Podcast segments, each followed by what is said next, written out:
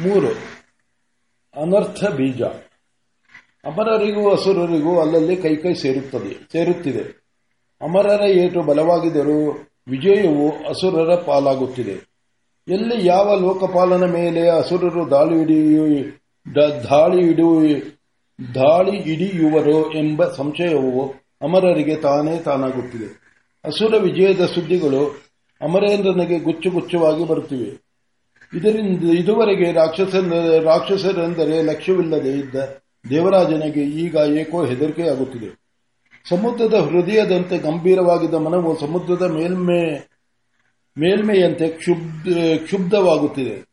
ಈ ಸಲವೇನಾದರೂ ತನಗೂ ರಾಕ್ಷಸರಿಗೂ ಪ್ರತ್ಯಕ್ಷವಾಗಿ ಯುದ್ಧವಾದರೆ ತನ್ನ ಗತಿ ಏನಾದೀತೋ ಎಂದು ಹೆದರಿಕೆಯಾಗುತ್ತಿದೆ. ಈ ಸಂದಿಗ್ಧ ಸ್ಥಿತಿಯಲ್ಲಿಯೇ ಒದ್ದಾಡುತ್ತಿರುವುದೋ ಅಥವಾ ಅದಕ್ಕೆ ಏನಾದರೂ ಪ್ರತಿಕಾರ ಮಾಡುವುದೋ? ಒಂದು ದಿನ ಸುರೇಂದ್ರನು ಏಕಾಂತದಲ್ಲಿ ಶಚಿಯೊಡನೆ ಆಲೋಚಿಸಿದನು. ಇಂದ್ರಾಣಿ, ನನ್ನ ಪ್ರಭಾವವು ಲೋಪವಾಯಿತೇನೋ ಎನ್ನುತ್ತಿದೆ. ನಾನು ಆ ಕಾರ್ಯಗಳನ್ನು ಮಾಡಲಿಲ್ಲ. ಆದರೂ ಏಕೋ ಏನೋ ಎದೆಯು ನಡುಗುತ್ತಿದೆ. ಶತ್ರುಗಳನ್ನು ಎದುರಿಸಲಾರನ ಎದುರಿಸಲಾರನೆನ್ನುತ್ತಿದೆ. ಏನು ಮಾಡಿದರೆ ಇದು ಸರಿ ಓದಿತು ಇಂದ್ರಾಣಿಯು ಗಂಡನ ಕಾಲನ್ನು ಒತ್ತುತ್ತಾ ಹೇಳಿದಳು. ದೇವ ಆ ದಿನ ಧರ್ಮಾಚಾರ್ಯರು ಮರೆಯಾದರೆಲ್ಲ ಅಂದಿನಿಂದ ದೇವಲೋಕಕ್ಕೆ ಒಂದು ಮೋಹವು ಮುಚ್ಚಿದಂತಿದೆ. ನಾನು ಈ ವಿಚಾರವನ್ನು ನಿನ್ನ ನಿನ್ನ ಬಳಿ ಎತ್ತಬೇಕು ಎಂದಿದೆ, ಎಂದಿದ್ದೆ. ಅಲ್ಲದೆ ನಿನಗೆ ತಿಳಿದಂತೆ ಅಲ್ಲಲ್ಲಿ ನಡೆಯುತ್ತಿರುವ ಕಾಳಗಗಳಲ್ಲಿ ಅಮರರ ಪ್ರತಾಪವು ಹೆಚ್ಚಿದರೂ ವಿಜಯ ಮಾಲೆಯು ಅಸುರರಿಗೆ ತಪ್ಪಿದ್ದಲ್ಲ.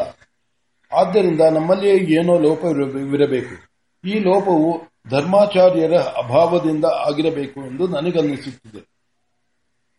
ನಿಜ. ಧರ್ಮಲೋಪವಾದರೆ ಏನೇನು ಅನರ್ಥಗಳ ಒಗ್ಗುವುವೋ ಎನ್ನುವುದು ನನಗೆ ಚೆನ್ನಾಗಿ ಗೊತ್ತು. ಅಲ್ಲದೆ ನಾನು ಕೆಡಿಸಬೇಕೆಂದಿರುವಾಗ, ಕೆಡಿಸಬೇಕೆಂದಿರುವ ಮಾನವರಿಗೆ ಮೊದಲು ಧರ್ಮಲೋಪವಾಗುವಂತೆ ಮಾಡುವೆವು. ಉಚ್ಛ್ರಯವು, ಧರ್ಮವು ಜೊತೆಯಲ್ಲಿ ಜೊತೆ ಜೊತೆಯಲ್ಲಿರುವುವು ಆದ್ದರಿಂದ ನೀನು ಹೇಳಿದಂತೆ ಈ ನಮ್ಮ ಪ್ರಭಾವಲೋಪವು ಧರ್ಮಲೋಪದಿಂದ ಆಗಿರಬೇಕು. ಆಗಲಿ. ಆದಷ್ಟು ಬೇಗ ಪ್ರಜಾಪತಿಯ ಬಳಿಗೆ ಹೋಗಿ ಈ ಲೋಪವನ್ನು ಸರಿಪಡಿಸಿಕೊಂಡು ಬರುವೆನು. ಶಚಿಯು ಕೇಳಿದಳು, ದೇವತೆಗಳಾದ ನಿಮಗೆ ಆಗಾಗ ಪ್ರಭಾವ ಲೋಪವಾಗುವುದಲ್ಲ ಯಾಕೆ? ಇಂದನು ಹೇಳಿದನು, ದೇವಿ, ಲೋಕದಲ್ಲಿ ಎಲ್ಲವೂ ನಮ್ಮ ನಮ್ಮ ಪೌರುಷದಿಂದಲೇ ನಡೆಯುವುದು ಎಂದು ಎಲ್ಲರ ನಂಬಿಕೆ.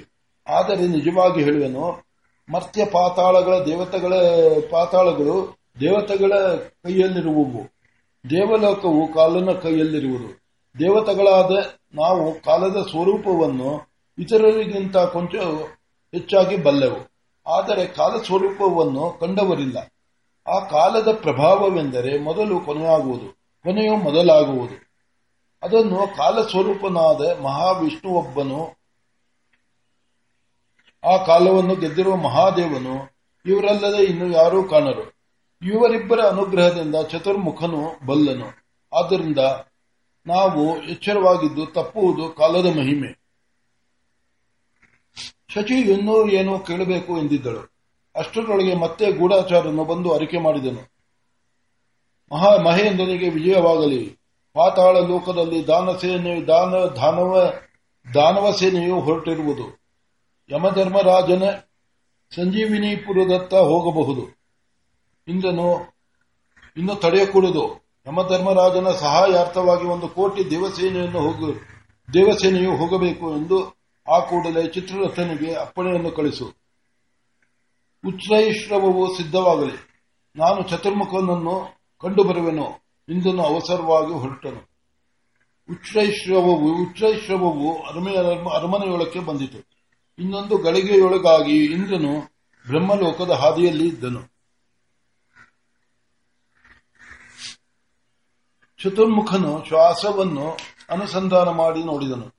ಶ್ವಾಸವು ಅಸುರರು ಗೆದ್ದರೂ ಗೆಲ್ಲಬಹುದು, ಆದರೆ ದೇವರಾಜನು ಬರುತ್ತಿದ್ದಾನೆ. ಆತನ ಪ್ರಯತ್ನದಿಂದ ಅಸುರರಿಗೆ ಪರಾಜಯವಾದರೂ ಆಗಬಹುದು ಎಂದು ಹೇಳಿತು. ಚತುರ್ಮುಖನು ಎಲ್ಲ ಕೆಲಸವನ್ನು ಬಿಟ್ಟು ಕಾಲವನ್ನು ಕುರಿತು ಚಿಂತಿಸಿದನು. ದೇವತೆಗಳಿಗೆ ಪ್ರಭಾವ ಲೋಪವಾಗಿದೆಯಾದರೂ ಅರಸು ಅಸುರರು ಲೋಕತ್ರಯಾಧಿಪತ್ಯವನ್ನು ವಹಿಸುವ ಕಾಲ, ಕಾಲವು ಇನ್ನೂ ಬಂದಿಲ್ಲ ಎಂದು ತಿಳಿಯಿತು. ಪ್ರಭಾವಲೋಕವಾಗಿರುವುದು ಏಕೆ ಎಂಬುದನ್ನು ವಿಚಾರ ಮಾಡಿ ನೋಡಿದನು. ಧರ್ಮಾಚಾರ್ಯನಾದ ಬೃಹಸ್ಪತಿಯು ಮರೆಯಾಗಿದ್ದಾನೆ ಎಂದು ತಿಳಿಯಿತು. ಬ್ರಹ್ಮನು ತನ್ನ ಪ್ರಭಾವದಿಂದ ಬೃಹಸ್ಪತಿಯನ್ನು ಕರೆದನು. ಬೃಹಸ್ಪತಿಯು ಬಂದು ವಿನಯದಿಂದ, ನನಗೆ ಇನ್ನೂ ಒಂದು ವರ್ಷ ಅವಕಾಶ ಕೊಡಬೇಕು. ಅದುವರೆಗೆ ಒಂದು ತಪಸ್ಸು ಮಾಡಬೇಕಾಗಿದೆ ಎಂದನು. ಬ್ರಹ್ಮನು ನಕ್ಕು, ತಪ್ಪಿಸಿಕೊಳ್ಳುವುದಕ್ಕೆ ಕಾರಣವು ಚೆನ್ನಾಗಿದೆ ಎಂದು ಆತನನ್ನು ಬೀಳ್ಕೊಟ್ಟು, ಮುಂದೇನು ಮಾಡಬೇಕು? ಎಂದು ಆಲೋಚಿಸಿದನು. ಆತನಿಗೆ ಇಂದ್ರನ, ಇಂದ್ರನು ತನಗೊಬ್ಬ ಧರ್ಮಾಚಾರ್ಯನನ್ನು ಹುಡುಕಿಕೊಡು ಎಂದು ಕೇಳಲು ಬರುವನೆಂದು ಗೊತ್ತು. ಆತನ ಮನಸ್ಸು ಹುಡುಕಿತು. ಧರ್ಮಾಚಾರ್ಯನಿಗೆ ಇರಬೇಕಾದ ಗುಣವೆಲ್ಲವೂ ಯಾರಲ್ಲಿ ಉಂಟು? ನವಬ್ರಹ್ಮರು ಸಂತಾನಾರ್ಥವಾಗಿ ತಪಸ್ಸು ಮಾಡುತ್ತಿರುವವರು. ತಿರುವರು ಕಶ್ಯಪ್ಪನ ಮಕ್ಕಳು ಬೇರೆ ಬೇರೆ ಕಾರ್ಯದಲ್ಲಿ ನಿಯೋಜಿತರಾಗಿರುವರು. ದಕ್ಷಿಣ ಮಕ್ಕಳು ಆಗುವುದಿಲ್ಲ. ಹೀಗೆ ಚಿಂತಿಸುತ್ತಾ ಬ್ರಹ್ಮನ ಮಗನಾದರೆ ಆಗಬಹುದು ಎಂದುಕೊಂಡನು. ಆ ವೇಳೆಗೆ ಇಂದ್ರನ ದರ್ಶನಾರ್ಥವಾಗಿ ಬಂದಿರುವನು ಎಂದು ಪ್ರಹರಿಯು ಬಂದು ಸೂಚಿಸಿದನು. ಬ್ರಹ್ಮನು ಇಂದ್ರನನ್ನು ಬರಮಾಡಿಕೊಂಡನು. ಆತನ ಮುಖವನ್ನು ನೋಡುತ್ತಿದ್ದ ಹಾಗೆಯೇ ಆತನಿಗಾಗಿ ಆಗಿರುವ ತೇಜೋಹಾನಿಯನ್ನು ಕಂಡುಕೊಂಡು, ಏನು ಸಮಾಚಾರ? ಎಲ್ಲೂ ಇಲ್ಲಿ, ಎಲ್ಲೂ ಇಲ್ಲದ ಅವಸರದಲ್ಲಿ ಬಂದಿ, ಬಂದಂತಿದೆ? ಎಂದು ಆಧಾರದಿಂದ ವಿಚಾರಿಸಿದನು. ಇಂದ್ರನು ಒಂದು ಗಳಿಗೆ ತಗೆ ತಲೆಯನ್ನು ಬಗ್ಗಿಸಿಕೊಂಡಿದ್ದು, ದೇವ ಎಲ್ಲವನ್ನೂ ಬಲ್ಲೆಯ, ಬಲ್ಲೆಯಾದರೂ ಏನೂ ತಿಳಿಯದು ಅನ್ನುವಂತೆ ವಿಚಾರಿಸುತ್ತಿರುವೆ. ಆಗಲಿ, ಅರಿಕೆ ಮಾಡುವೆನು, ನಮ್ಮ ಧರ್ಮಾಚಾರ್ಯನಾದ ಬೃಹಸ್ಪತಿಯು ಎಲ್ಲಿಯೋ ಅಡಗಿಕೊಂಡಿರುವನು. ನಾವು ಮಾಡಬೇಕಾದ ಕರ್ಮವು ಲೋಪವಾಗಿ ನಮಗೆ ತೇಜೋಹಾನಿಯಾಗಿರುವುದು. ನಮ್ಮ ತೇಜೋಹಾನಿಯಿಂದ ದೈತ್ಯ ದಾನವರು ಪ್ರಬಲವಾಗಿ ನಮ್ಮ ಮೇಲೆ ದಾಳಿ ಇಡಬೇಕು ಎಂದಿರುವರು. ಆದ್ದರಿಂದ ಅನರ್ಥವಾಗುವ ಮೊದಲೇ ನಮಗೊಬ್ಬ ಧರ್ಮಾಚಾರ್ಯನನ್ನು ಕರುಣಿಸಬೇಕು ಎಂದು ಭಿನ್ನವಿಸಿಕೊಂಡನು ಬ್ರಹ್ಮನು ನಿಟ್ಟಿಸಿರುಬಿಟ್ಟು ಹೇಳಿದನು, ಇಂದ್ರ, ಕಾರ್ಯವು ಮಿಂಚಿತು. ನೀನು ಸ್ಥಳಾಸ್ಥಳ ಪರಿಗಣವಿಲ್ಲದೆ ನಡೆಸದೆ, ನಡೆಸಿದ ಪ್ರಶ್ನೋತ್ತರಗಳ ಫಲವನ್ನು ಅನುಭವಿಸಬೇಕಾಗಿದೆ. ನಾನೊಬ್ಬ, ನಿನಗೊಬ್ಬ ಧರ್ಮ, ನಾನು, ನಾನೇನೋ ನಿನಗೊಬ್ಬ ಧರ್ಮಾಚಾರ್ಯನನ್ನು ಕೊಡುವೆನು. ಆದರೆ ಅದರಿಂದ ಅನರ್ಥವಾಗದಂತೆ ನೋಡಿಕೊಳ್ಳುವುದು ನಿನ್ನ ಕಾರ್ಯ. ಇಂದ್ರನು ಬ್ರಹ್ಮದೇವನ ಮಾತಿನ ಅರ್ಥವನ್ನು ಪರಿಗ್ರಹಿಸಿದನು. ಆಗುವ ಕಾರ್ಯದಲ್ಲಿ ಏನೋ ವಿಷಾದ ಬೀಜವಿದೆ ಎನ್ನಿಸಿತು. ಆದರೂ ಅಧಿಕಾರ ಸಹಜವಾದ ದರ್ಪದಿಂದ ಇದನ್ನು ಬ್ರಹ್ಮದೇವನ ಪ್ರಸಾದವೆಂದು ಅಂಗೀಕರಿಸುವೆನು. ಇದರಿಂದ ದೇವಕುಲಕ್ಕೆ ಯಶಸ್ಸಾಗಲಿ ಎಂದು ಸ್ವೀಕರಿಸುವೆನು ಎಂದು ಕೈ ಮುಗಿದನು ಬ್ರಹ್ಮನು ಹಾಗೆ ಹಾಗೆ ಆಗಲಿ, ನಿನಗೆ ಈ ಭಾವವಿರುವವರೆಗೂ ಏನೂ ಅನರ್ಥವಾಗದಿರಲಿ ಎಂದು ಆಶೀರ್ವಾದ ಮಾಡಿ ಮುಂದಿನ ಧರ್ಮಾಚಾರ್ಯನನ್ನು ಸೂಚಿಸಿದನು. ಶ್ರೇಷ್ಠ ಬ್ರಹ್ಮನ ಮಗನಾದ ವಿಶ್ವರೂಪಾಚಾರ್ಯಾಚಾರ್ಯನು ಉಂಟಲ್ಲ, ಆತನು ಬೃಹಸ್ಪತಿ ಸಮನು. ಮಹಾ ತೇಜಸ್ವಿಯು ಸಾಂಗವಾಗಿ ವೇದಗಳನ್ನು ಬಲ್ಲವನು. ಜೊತೆಗೆ ಶಾಂತ ಘೋರ ರಸ, ಘೋರ ಕ್ರಿಯೆಗಳೆರಡನ್ನೂ ಬಲ್ಲವನು. ಶಾಪಾನುಗ್ರಹ ಶಕ್ತನು. ಆತನಿಗೆ ಮೂರು ಮುಖಗಳು. ಒಂದರಿಂದ ಯಾವಾಗಲೂ ವೇದ ಪಾರಾಯಣವನ್ನು ಮಾಡುತ್ತಿರುವನು. ಇನ್ನೊಂದರಿಂದ ಮಾತೃವಂಶದ ವಂಶದವರಿಂದ ಕಲಿತಿರುವ ಸುರಾಪಾನವನ್ನು ಮಾಡುವನು. ಮತ್ತೊಂದರಿಂದ ಮತ್ತೊಂದರಿಂದ ನಿನಗೆ ಪೌರೋಹಿತ್ಯವನ್ನು ಮಾಡಿಸುವನು. ನೀನು ಹೋಗಿ ಪ್ರಾರ್ಥಿಸಿದರೆ ದೇವತೆಗಳು ತನಗೆ ಪಿತೃಗಳು ಪಿತೃಗಳು ಎಂದು ಗೌರವಿಸಿ ನಿಮ್ಮ ಯಾಜನವನ್ನು ಅಂಗೀಕರಿಸುವನು. ಆತನಲ್ಲಿ ತಪ್ಪಿ ನಡೆದರೆ ನಿನಗೆ ಅನರ್ಥವು ತಪ್ಪದು.